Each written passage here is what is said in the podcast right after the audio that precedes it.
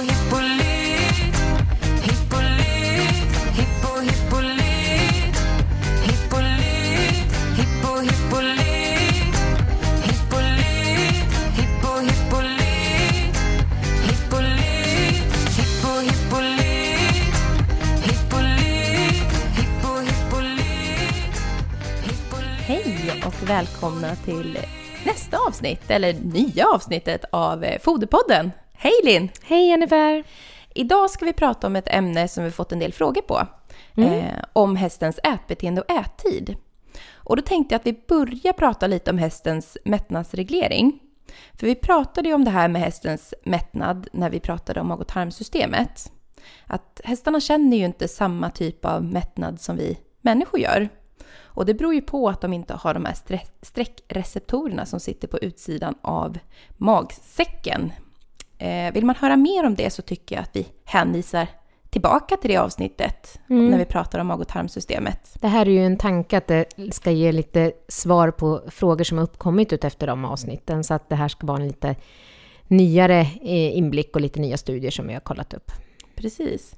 Men tittar man på hästens mättnadsreglering så styrs den istället då av antalet tuggningar, antalet svällningar och totalt ättiden tror man. Och eh, man ser att hästarnas mättnadsbeteende börjar visas i slutet av varje ättillfälle. Så då minskar de lite äthastigheten, eh, de blir lite lättare distraherade av omgivningen och tittar lite mer runt omkring sig och sådär. Eh, och sen så ser man att hästen helt enkelt slutar att äta och sänker sitt huvud och ja, sover helt enkelt ett tag. Men en viktig, det är väldigt viktigt med en lång ätit till alla hästar.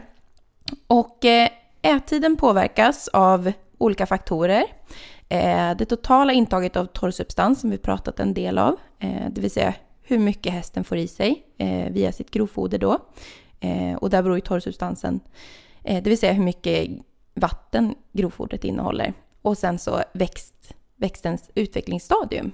Mm. Om hur långt alltså, den har växt och hur stor fiberandelen är. Precis. Och eh, hur lång tid bör varje mål ta och hur många gånger bör jag fodra min häst? är en fråga som vi har fått. Mm. Och eh, den här frågan kommer i jämna mellanråd och har också kommit upp här nu. Och egentligen så finns det inga direkta rekommendationer hur lång tid varje mål ska ha, utan det som det ofta hänvisas till det är att man ska kolla på hästens naturliga ätbeteende.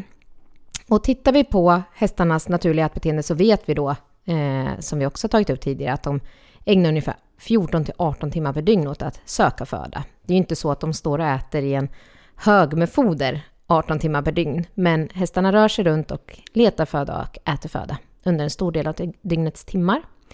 Eh, och de har också perioder eh, av uppehåll, men de här perioderna är normalt sett inte längre än 2 till 3 timmar om hästen själv då har möjlighet att välja.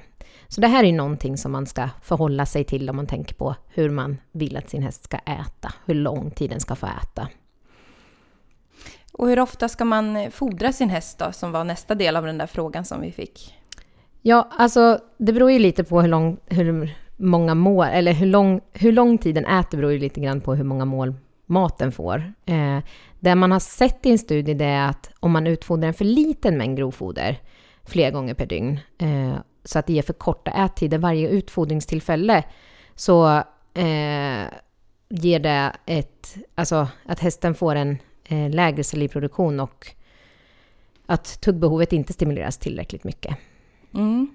Det, är också, det finns ju annan studie också som visar att eh, eh, om hästar utfodras 4-5 gånger per dag så, så ut, eh, om man jämför med om de utfodras två gånger per dygn så, så hade de mer problem med beteendestörningar jämfört med de hästarna som hade fodrats 4-5 gånger per dygn. Mm. Så Så, att de hästarna som fodrades fler gånger per dygn hade mindre problem med beteendestörningar. Exakt. Mm. Tack att du hjälpte mig där lite Linn. Ibland hakar man sig. Det är Ja, så lätt. är det. Nej. Ehm, och hållningssättet då, det är också någonting som kan påverka ättiden. Ja, men precis. Alltså, beroende på, man kan dela upp det här lite grann då, att själva ättiden har man sett då att eh, när man har jämfört ättiderna hos uppstallade och sen grupphållna hästar så kunde man inte se några jättetydliga skillnader mellan ättiderna i de här olika grupperna, utan det var en väldigt stor individuell skillnad. Eh, Men man såg att de individuella, individuella skillnaderna var större i de grupperna där eh, hästarna eh, gick tillsammans. Eh, mängden har man ju också studerat lite grann och där har man sett i en studie med travhästar att man jämförde hästar som gick på lösdrift jämfört med hästar som var på box. Och där kunde man se att hästarna tydligt konsumerade mer när de gick på lösdrift än när de stod på box. Ja, någonting annat som har diskuterats med de här eh, lösdriftshästarna är ju de som har eh, det finns ju de som har en typ av eh, transponder som känner av att det är den här hästen och den ska ha den här eh, grovfodermängden och sådär. Så då justerar man det med ättiden, alltså att de får en viss tid på sig att ha tillgång till det här grovfodret. Och det kan ju vara lite svårt om man har en häst som äter väldigt långsamt till exempel. Eh, då kanske inte den får i sig tillräckligt med torrsubstans på den tiden den har tillgängligt. Ofta så i samband med de här systemen har man ju också fri tillgång på halm. Men som sagt var, den, den individuella skillnaden är ju vad, vad det gäller både de här med ättider eh, och eh, ätbeteendet överlag, eh, hur mycket de eh, har en önskan om att äta. För det är ju så att vissa hästar kan ju äta, stå och äta eh, om de har fri tillgång, medan andra hästar går ifrån och tar en paus. Och det är ju väldigt stora individuella skillnader. Mm. Och sen har man ju sett också att, att den visuella kontakten är viktig för hästar. Man får inte heller glömma att det är sociala djur. Och eh, där har man faktiskt sett då att så länge de, när de ser en annan häst äta så stimulerar det hästen att, att själv äta mer och ha en längre ättid. Eh, och, och det räcker inte bara med att känna lukten eller höra ljudet av andra hästar utan att de, de också ska se att en annan häst äter. Ja, och när man har jämfört till exempel med hästar som eh, antingen står individuellt eh, uppstallade eller hästar som var i en grupphästhållning, eh, båda hade tillgång till utomhuspaddockar där de var, så visade det sig att 70% av hästarna var mer aktiva och mindre stressade när de hölls i grupp jämfört med när de var individuellt hållna. Så att det spelar stor roll. Och tittar vi tillbaka till hästundernskap, det återigen, så är ju hästar flockdjur och mår bra och att vara i grupp. Det är ganska spännande med de här studierna faktiskt när man ser så tydligt skillnader. Eh, någonting som jag tycker ändå att eh, jag stöter på en hel del i mitt jobb, och säkert du också Jennifer, det är när vi kommer ut till hästägare som har grupphållna hästar och de har fri tillgång på grovfoder och hästarna är tunna. Och man upplever då, eller man får det berättat för sig att ja, men min häst har en fri tillgång på grovfoder. Eh, Men när man börjar fundera lite grann hur mycket hästen får i sig så är det inte jättemånga som har någon uppfattning om det. Och många gånger visar sig att hästar som har fri tillgång, står i grupp till exempel, och är tunna, de har kanske en... Dels att de har en längre ättid. Det kan vara äldre hästar som har en längre ättid. Eh, Det kan vara hästar som är låga i rang, som inte ens kommer fram till själva utfodringsstället, för det kanske man bara har ett utfodringstillfälle. Så det här är någonting som man behöver ha koll på när man har grupphållna hästar. Ja, och titta på era hästars beteende. Hur, hur beter de sig i sin grupp? Och hur, Får de länge, verkligen komma fram till Ja. foderhäcken? och hur länge står de där och äter? För att det är någonting som såklart påverkar hullet på hästen. Eh, så att det behöver inte vara så att hästen är... Eller man kan säga så här, hästen är tunn av en anledning och det är att den helt enkelt inte äter så mycket grovfoder som att man tror att den gör det. Mm. Mm. Och sen har man ju sett också att olika typer av grovfoder påverkar hur länge hästen äter och vad den har för ättid. Det tar ju längre tid för hästen att äta ett blötare ensilage än ett torrare till exempel. Och många gånger korrelerar man ju, och det ska man ju göra, för mängden grovfoder också. När man ger ett blötare grovfoder så ger man ju en större mängd eh, viktsmässigt grovfoder. Precis, men när man tittar då just på kilo torr substans så, så tar det ju längre tid för dem att äta ett blötare ensilage. Och eh, många gånger har man sett i studier också faktiskt att många hästar föredrar ett blötare ensilage. Och då kan man ju fråga sig det lite om, om det kan bero på att de får en längre ättid, att det ger mer tuggtid så, eller vad det kan bero på att de får en Och att det bättre... också påminner ganska lättnad. mycket om gräs. I sin torrsubstanshalt så är ju gräs väldigt blött. Och det är ju också ett ensilage blötare än vad till exempel ett torrt hö är. Mm. Sen är det ju det också, har jag fått frågan ibland, att ja, men ett pelletrerat grovfoder då, framförallt i år när det har varit grovfoderbrist och ett annorlunda år så är det ju många som kompletterar med en höpellets. Och hur påverkar det ättiden? Ja, alltså pelleterat grovfoder går ju generellt sett lite lättare att äta. De får i sig en större mängd eh, per kilo TS eh, om fodret är utformat som en pellets jämfört med en hack eller ett löst hö. Eh, man kan ju också poängtera det att i vissa fall så vill vi hjälpa hästarna att kunna få i sig en större mängd grovfoder. Det är inte alltid som att det är vad ska man säga, ofta tänker man... att Någon nackdel, Nej. nej. precis. Utan vi har ju till exempel eh, fallet med tunna hästar. Som vi stöter på både nu och då. Där hästarna faktiskt inte vill äta mer grovfoder än fast man lägger in. Så att man kanske varje morgon i boxen får ta ut två kilo grovfoder som hästen har lämnat kvar. Eh, och man kanske skulle önska att hästen för att täcka sitt behov eh, av energi och protein skulle öka, eh, äta kanske 14 kilo och sen äter bara eh, 12. Och då kan man ju dryga ut det med en pelleterat grovfoder eh, som är ett grovfoderkomplement men som är lättare för hästen att äta. Mm. Och eh, sen påverkas ju hästens ättid av växtens mognadsstadium också som vi, som vi nämnde lite grann i början. Och eh, man har ju jämfört olika hösselage som har skördats vid olika tidpunkter. Eh, och då såg man ju att just den som var skördad senare eh, i augusti eh, hade längre ätid, att hästarna hade längre ätid med den än man jämförde med det som var tidigt skördat i juni.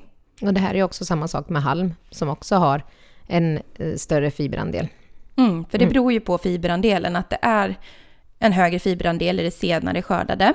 Eh, så det, man har ju sett också att det, det går åt mer, att man måste tugga det mer, alltså fler antal tuggningar behöver hästen innan den sväljer fodret.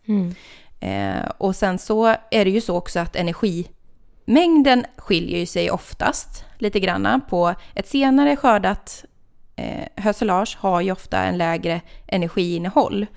Och eh, det i sin tur genererar ju att hästen kommer behöva äta mer för att uppnå sitt behov. Och det här är ju lite grann då rätt grovfoder till rätt typ av häst som vi har varit inne på tidigare också tror jag. Att en häst som är väldigt lättfödd och som man får begränsa givan väldigt mycket med, om det är ett väldigt tidigt skördat grovfoder med höga innehåll och det går snabbare att äta det, eh, att det kan vara positivt att just ta ett, ett senare skördat grovfoder av två anledningar då.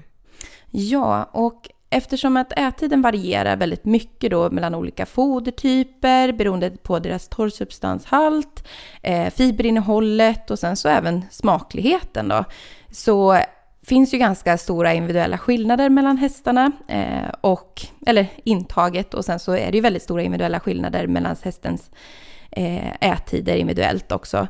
Eh, och då kan det vara väldigt svårt att ge specifika förslag till varje häst hur man ska fodra, hur lång tid ska ett mål ta för min häst. Mm. Och ett kilo tar olika lång tid att äta, att äta då beroende på så många olika faktorer. Mm. Mm. Men en jättebra tips är att man klockar sin häst. Mm. Och det finns det olika sätt att göra på. Antingen så kan man ju väga upp ett kilo och klocka sin häst. Hur lång tid tar det för hästen att äta ett kilo? Eh, men som jag nämnde i början också med den här mättnadsregleringen så är det ju så att hästar oftast sakta äter lite snabbare i början och sen så när de börjar bli mätta så äter de lite saktare. Så en annan idé kan ju vara att man väger upp en hela givan och sen så klockar man och ser hur lång tid det tar för hästen att äta hela givan. Och när man kanske då också väger in och ser när börjar de sakta ner sitt beteende. Och börjar hitta den här eh, egna mättnadskänslan så att säga. Ja, Linn, hur ska man praktiskt göra då för att förlänga sin häst ättid? Det är en annan fråga. Ja, men alltså dels då om man har möjlighet att ha hästen på fri tillgång. Och möjlighet till att ha sin häst på fri tillgång, det bestäms ju bland annat av då hur lättfödd eller svårfödd hästen är. Vi måste ta hänsyn till om hästen, vi vill inte fodra hästarna så att de blir alldeles för runda och kanske får problem till följd av det. Så att eh, fri tillgång till de hästar som klarar av det, skulle jag säga. Eh, behöver vi begränsa givan grovfoder så har vi ju minimirekommendationer som vi håller oss till, men också att man då kan försöka förlänga tiden med hjälp av exempelvis hönät eller olika typer av galler eller lösningar som man kan vara. Det finns faktiskt jättemycket som man kan gå in och försöka hitta idéer. Ja, jag såg faktiskt en som hade häromdagen som la ut en bild på att de hade en sån här stor blå tunna. Du vet vad jag menar? En sån här stor som man brukar förvara foder i förr ganska mycket. Eh, som de hade borrat hål i och hängt upp i taket. Ja, men jättesmarta idéer sådär. Det finns ju verkligen man kan hitta. Men, ja, och vi ser en hel del när vi är ute också med smarta lösningar, absolut. Eh, så dels det, och sen kan man ju blanda olika fodersorter som tar olika lång tid att äta och har olika smaklighet.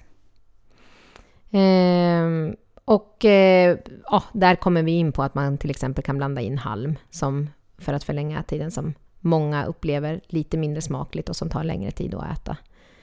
Ja, och sen är det ju viktigt det här med, som jag nämnde, med visuell kontakt. Tänk Mm. på det, att det är viktigt för hästarna att se andra hästar som äter. Och att det inte bara räcker med att, att de ska höra dem och ja, känna doften av de andra hästarna utan att de faktiskt behöver en visuell kontakt.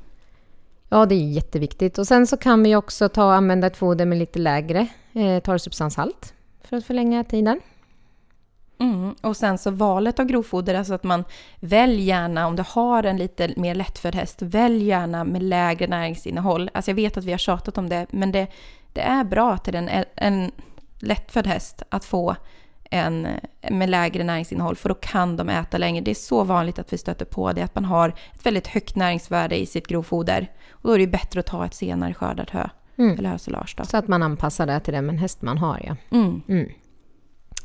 Men jag tycker ändå att vi har försökt att täcka in eh, och ge svar på de frågor som vi har fått in.